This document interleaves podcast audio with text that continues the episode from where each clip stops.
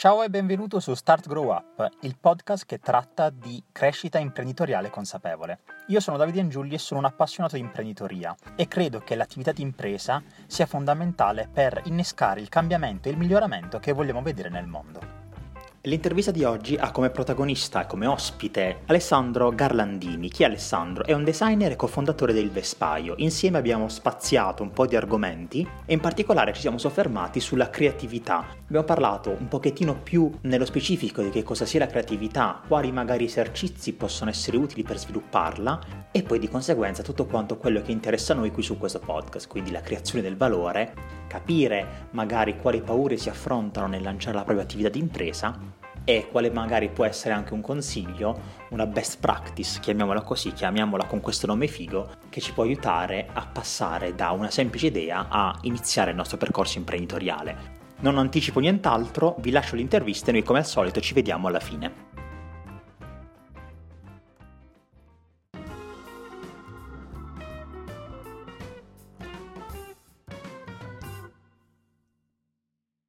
Alessandro, io ti ringrazio prima di tutto un sacco per essere qui come mio ospite oggi in questa puntata del podcast.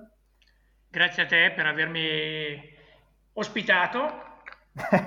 Anche se siamo a distanza, dato i tempi che corrono, però diciamo ormai ci si ospita a vicenda tramite uh, link, software, eccetera. Però Guarda, spero io... che l'atmosfera sia la stessa. Volevo offrirti anche una birra, ma purtroppo c'è una distanza, me la dovrò bere mi io. Mi dispiace, mi dispiace, poi magari prossimamente Alessandro.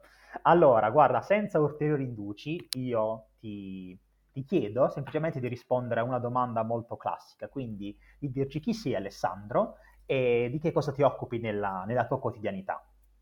Allora, io sono, mi chiamo Alessandro Garlandini, sono designer di prodotto e insegno anche ehm, design di prodotto in NABA, che è Nuova Accademia di Belle Arti a Milano.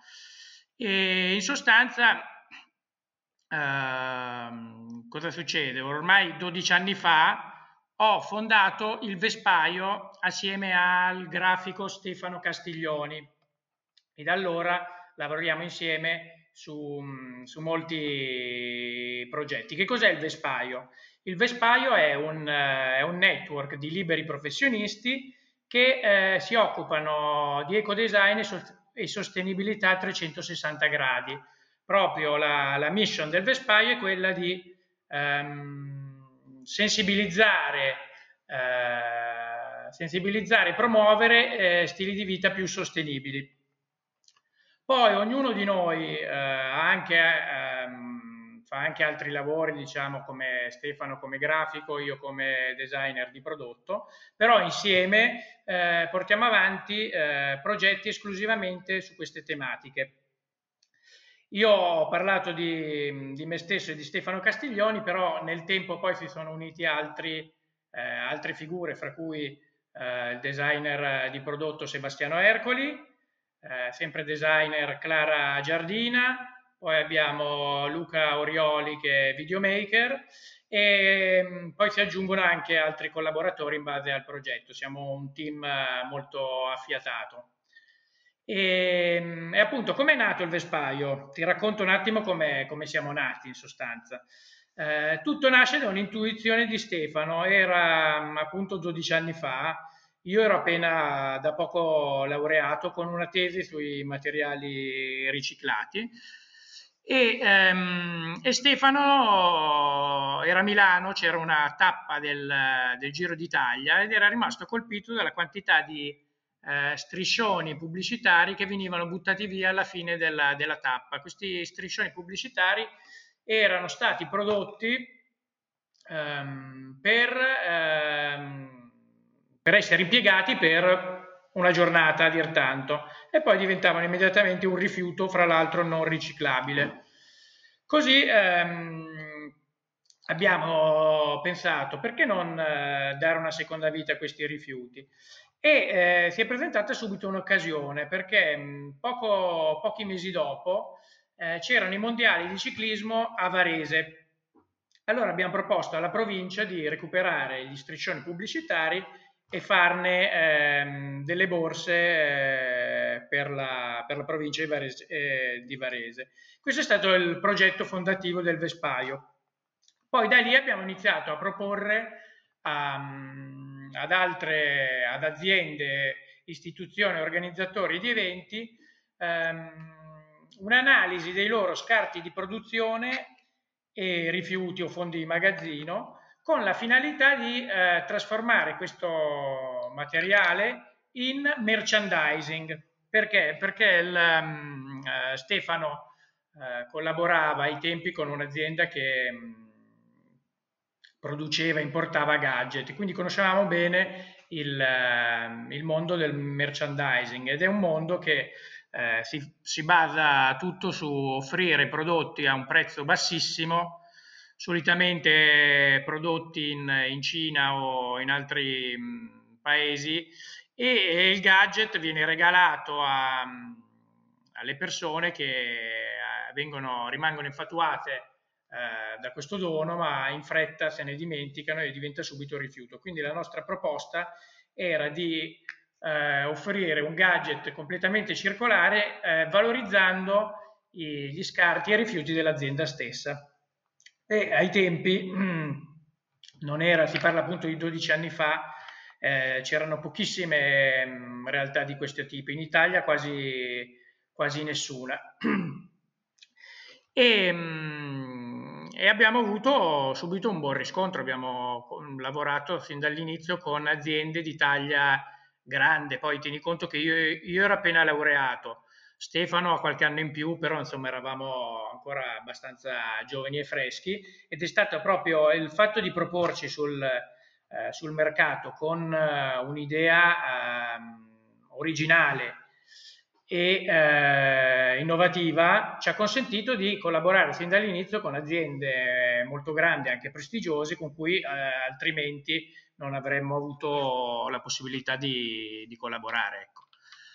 Poi da lì abbiamo iniziato um, anche a pensare a progetti di sensibilizzazione eh, di altro tipo, quindi non solo, uh, solo, non solo merchandising di riuso, ma anche proprio progetti di, più di comunicazione, direi, di promozione. Ehm, eh, di, di, promozione dell'economia circolare. E eh, ci siamo concentrati sin dall'inizio molto sul, sul, mondo delle scuole e sul mondo dei bambini, perché eh, di sicuro è più, è più, strategico puntare ai bambini, perché loro sono molto, ehm, molto aperti, ascoltano, mentre insomma purtroppo gli adulti, per non parlare degli anziani, eh, è difficile che cambino eh, il loro stile di vita, è molto, è molto più complesso. E poi, insomma, eh, ovviamente bisogna scommettere su, sui bambini, sui ragazzi, insomma, eh, in generale. E poi, fra l'altro, ehm, abbiamo avuto io e Stefano dei bambini eh, in quegli anni e, e, quindi ci siamo subito focalizzati su questo, su questo tema. E appunto assieme anche agli altri soci che si sono uniti negli anni, abbiamo proposto numerosi progetti eh, di questo tipo, mostre didattiche per, per, le scuole su vari temi, sempre quelli che interessano a noi, quindi la riduzione dei rifiuti, eh, la lotta agli sprechi alimentari. Ehm, e come sono queste mostre? Sono mostre sempre ludiche, perché a noi piace giocare, ai bambini piace giocare, a tutti piace giocare, solo che poi crescendo eh, si è un po' vergogna. Esatto, ce ne vergogniamo proprio ed è un grosso errore perché il gioco è proprio uno dei modi con cui l'essere umano, ma anche gli animali, ehm, è uno dei modi con cui imparano sin da bambino, ma anche nel tempo. E, e, quindi il nostro approccio è sempre molto ludico e interattivo perché ehm, sappiamo che eh, se qualcuno ti racconta qualcosa, se va bene lo ascolti, è difficile che ti ricordi poi quello che ha detto. Se vedi qualcosa, c'è qualche più probabilità che tu ti, ti rimanga in testa qualcosa, ma se fai qualcosa, allora eh, la comunicazione è molto più efficace. e abbiamo fatto un, veramente tanti progetti e ogni volta sono progetti diversi perché mm, il bello del nostro lavoro è che mm, sfruttiamo tutti i media a disposizione, quindi facciamo, prima dicevo, mostre didattiche, ma facciamo anche mh, laboratori, eh, facciamo murales, facciamo, progettiamo gadget, progettiamo giocattoli, eh, veramente un sacco di cose molto diverse ed è quello che, che, a noi piace di più del nostro lavoro. Siamo un po' dei salti in banco del design, ogni giorno ci occupiamo di qualcosa di diverso, però sempre come Vespaio sulle tematiche della sostenibilità e dell'economia circolare che sono il, diciamo, il fil rouge de, di tutte le nostre attività. Guarda Alessandro, a questo proposito, proprio a ricollegarmi al fatto che vi piace giocare, um, inventarvi cose nuove, ti volevo chiedere quanto è importante secondo te la sperimentazione appunto nella, nella tua attività in generale nell'attività di impresa? Allora, per quanto riguarda la mia attività, la nostra attività anzi, eh, direi che è tutto. Noi, guarda, essendo dei designer o grafici, comunque venendo tutti dal mondo della creatività, abbiamo questo pregio, che poi è anche un difetto da un certo punto di vista, che noi ci stufiamo in fretta di quello che facciamo. Noi abbiamo fatto un progetto, Finito il progetto, eh, già iniziamo a vedere i punti deboli del progetto, quindi insomma ci disinnamoriamo in fretta e poi abbiamo voglia di iniziare a farne uno nuovo. Quindi non riproponiamo lo stesso progetto più volte, che magari dal punto di vista commerciale avrebbe molto senso.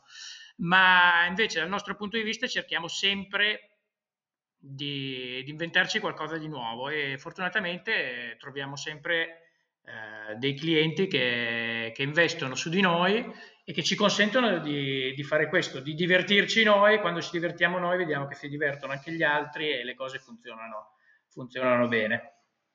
No, è bella questa, questa, cosa sia perché uh, mi sembra di capire che alla fine vincete tutti, ovvero voi vi divertite, fate divertire gli altri, di conseguenza tutti quanti hanno qualcosa che, che, che per loro è di valore. E per questo infatti volevo anche chiederti, tu mi hai parlato di, di comunque sperimentazione quanto è importante per voi, per la vostra creatività e quindi mi chiedo anche questa creatività come, come riuscite ad esprimerla, come riuscite anche a, a mm, come posso dirle, tirarla fuori ogni volta in modo diverso dato che non volete fare gli stessi progetti, quindi come riuscite a, a venire fuori con qualche nuova idea anche magari in breve, in breve tempo?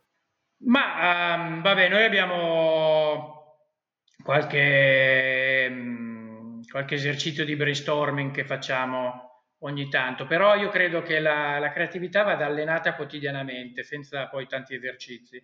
Bisogna sempre, um, eh, sempre tenersi in forma, è un po' come la ginnastica, no? uno fa la ginnastica la mattina per essere per essere in forma fisicamente. Così la creatività va allenata sempre costantemente. Io poi eh, insegno anche in NABA e poi con il Vespaio facciamo molti progetti in cui deleghiamo la parte creativa ai bambini e ai ragazzi, perché poi la cosa bella... Um, a noi designer ecco, siamo molto egocentrici di solito, ci piace, ci innamoriamo delle nostre idee, ci piace portare avanti le nostre idee, siamo un po' autoreferenziali.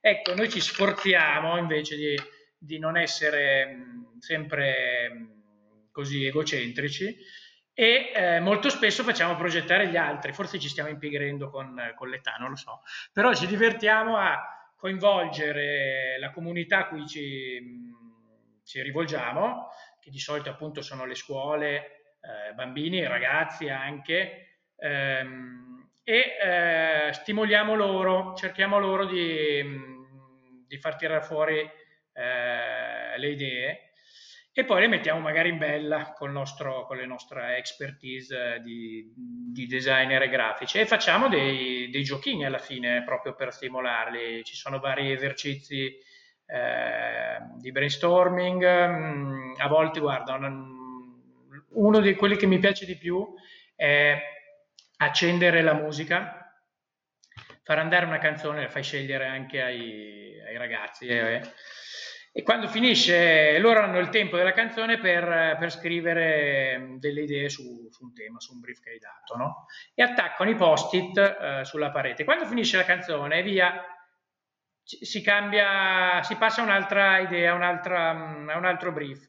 E così hai tutti i ragazzi che in pratica girano intorno, anche ballando, nella, nella stanza e attaccano post-it ovunque. Eh, sì, diciamo che è importante essere rapidi quando si, si tirano fuori le idee, essere rapidi e soprattutto collaborativi, mai criticare le idee degli altri, bisogna sempre ascoltarle anche quando ci paiono delle, delle cazzate, perché proprio dalle, dalle, cazzate a volte vengono fuori delle idee importanti, quindi eh, cercare sempre di ascoltare le idee del prossimo e migliorarle, dare una mano quindi al prossimo a migliorare la sua idea ed è così che poi vengono fuori i progetti vincenti.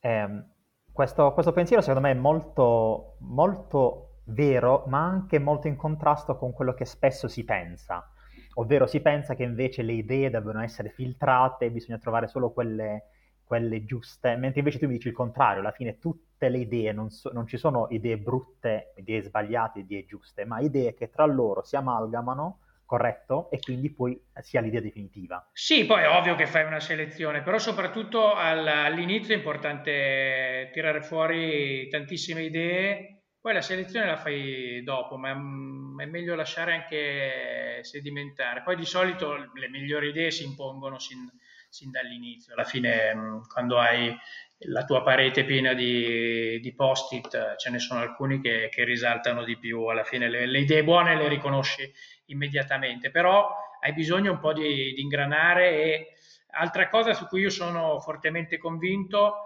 è, è importante eh, nella fase creativa eh, essere in più persone. Io ci sono alcuni eh, c'è questa idea del designer, dell'archistar che lavora da solo, che è, la, che è la stella, ma poi non è mai così, cioè, si è sempre in team uh, di progetto e, e, anzi più è ampio il team e migliori sono i risultati. Infatti la cosa bella è quando si riescono anche ad avere risorse un po' più importanti per riuscire a coinvolgere anche altre realtà e ognuno dà il proprio contributo, è così che poi si sviluppano i progetti più interessanti.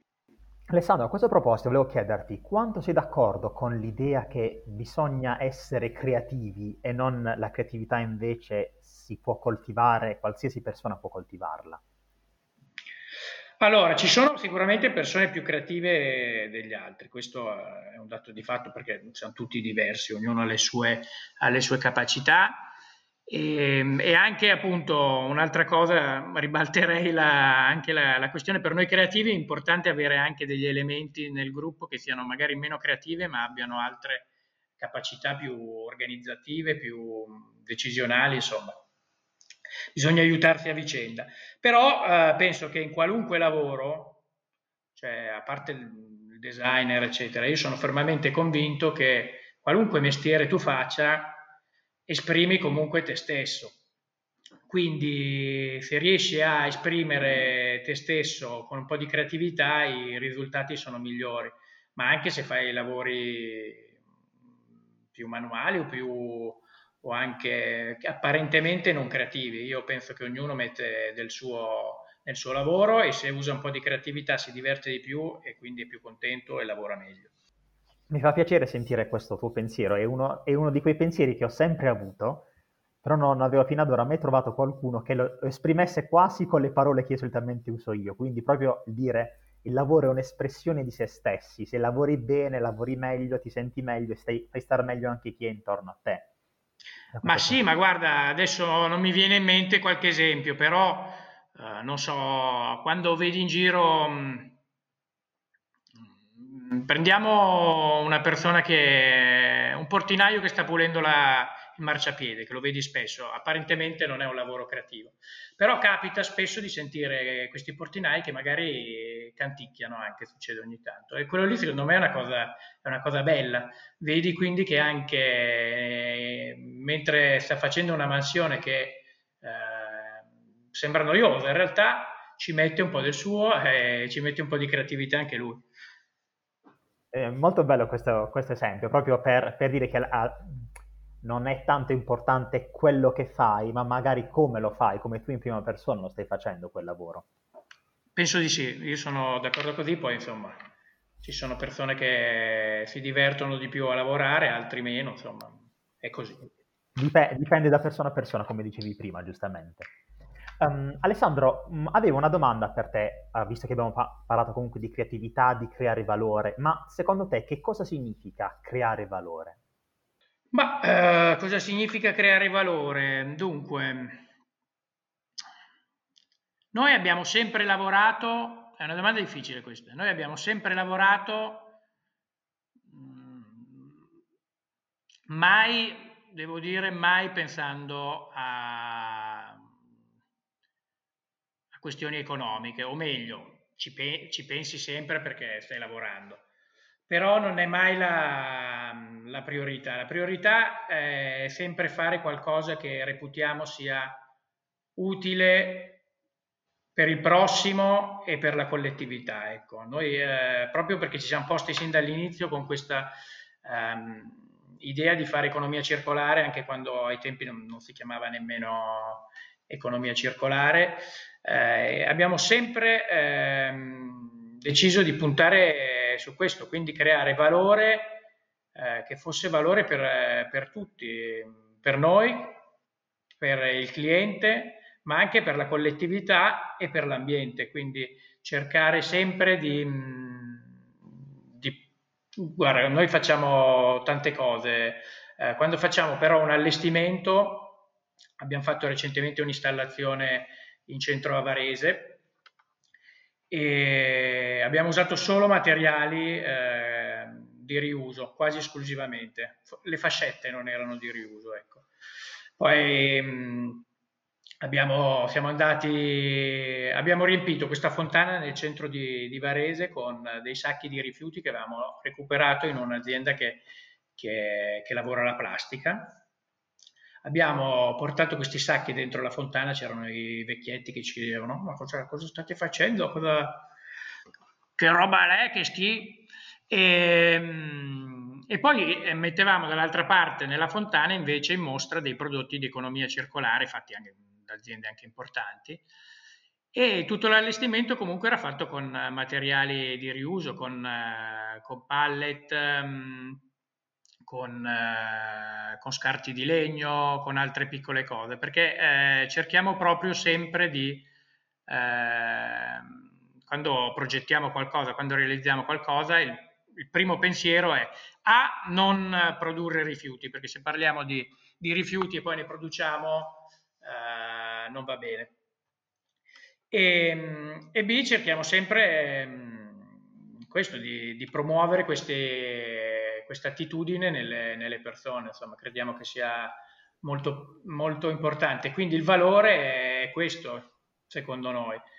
È, ehm, è trasmettere poi un, un, mondo migliore ai nostri figli, in sostanza. Questo è il nostro, è il nostro obiettivo quando lavoriamo. Essere un esempio, quindi, essere da esempio per i vostri figli in questo caso. Assolutamente sì, assolutamente sì. Poi appunto quando hai dei bambini queste domande te le poni, insomma, mentre prima puoi anche eluderle, quando hai dei figli, insomma, certi pensieri, certi pensieri li fai.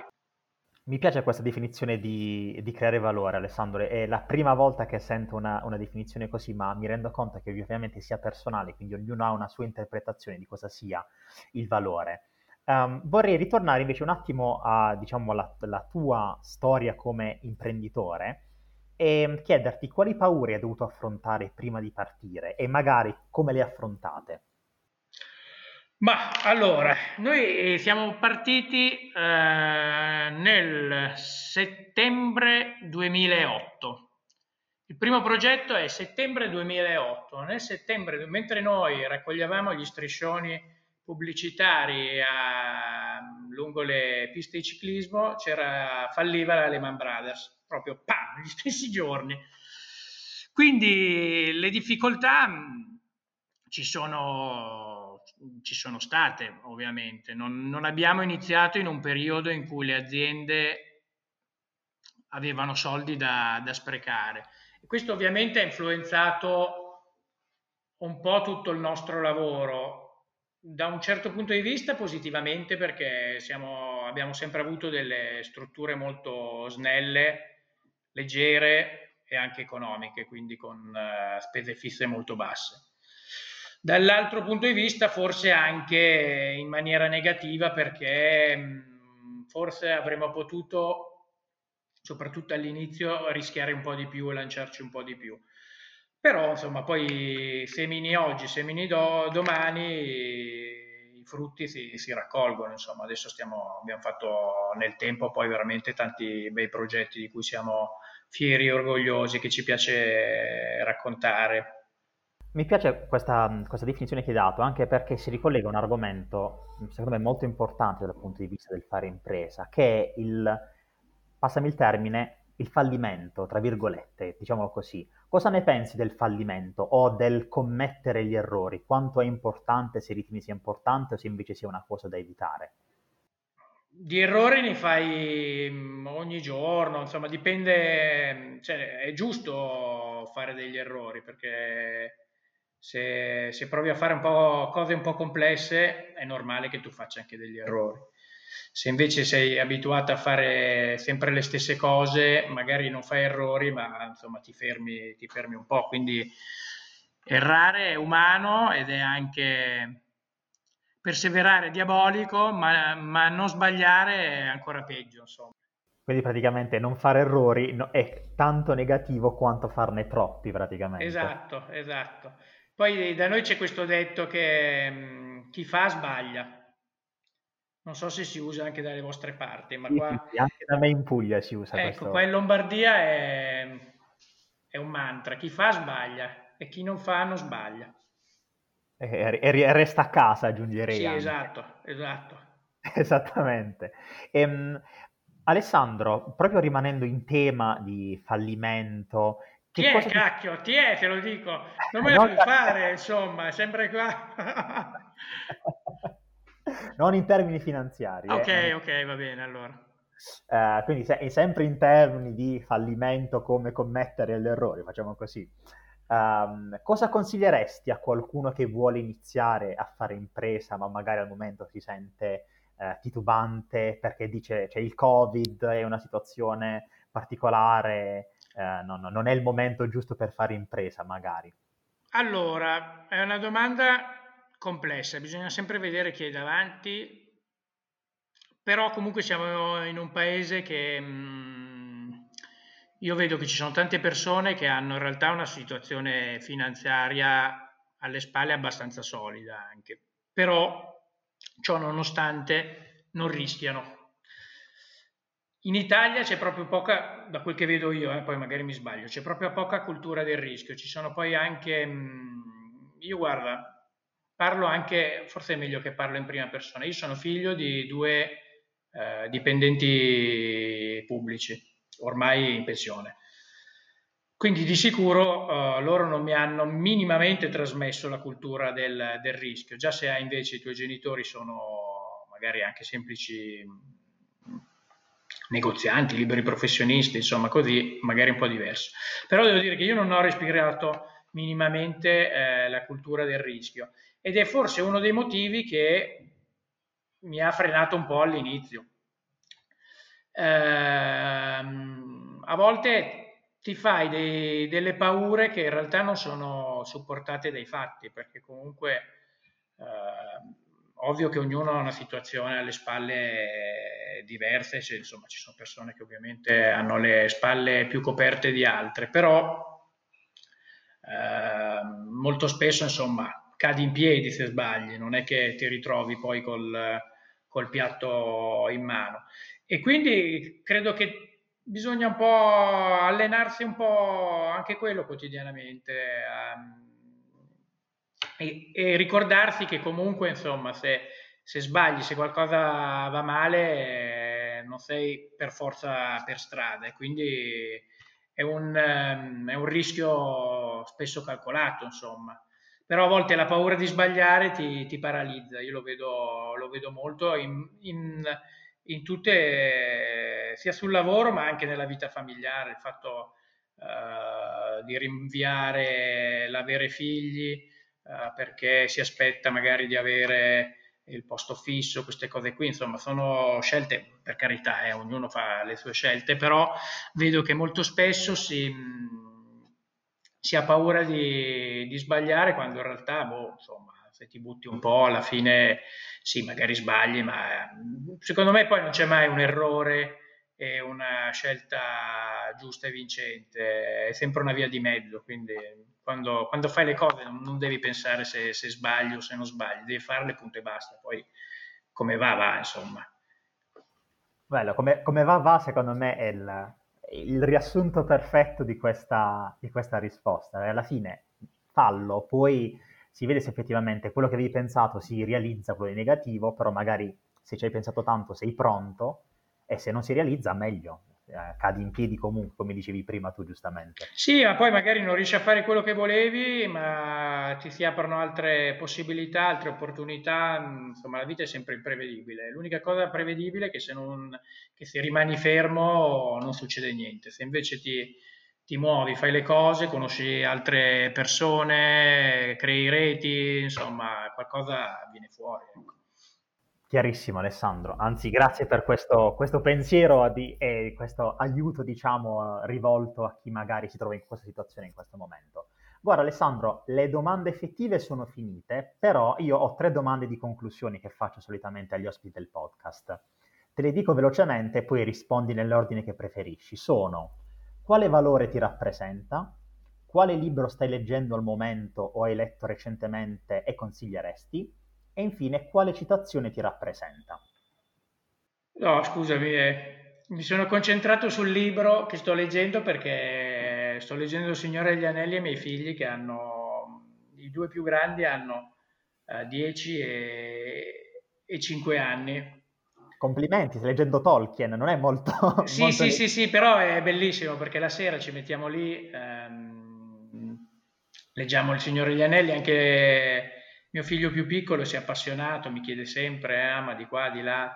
Eh, no, è molto bello, è molto bello. Poi in realtà leggo anche altro, però in questo momento sto leggendo quello, poi... Mh, mm, eh, no, poi leggere è una cosa che che è importante e il fatto di avere dei figli è, è, bello perché poi leggi anche insieme agli altri, mentre la lettura di solito è una cosa molto personale, molto intima, quando invece leggi ai tuoi figli eh, cambia tutto, devo dire che è una cosa diversa.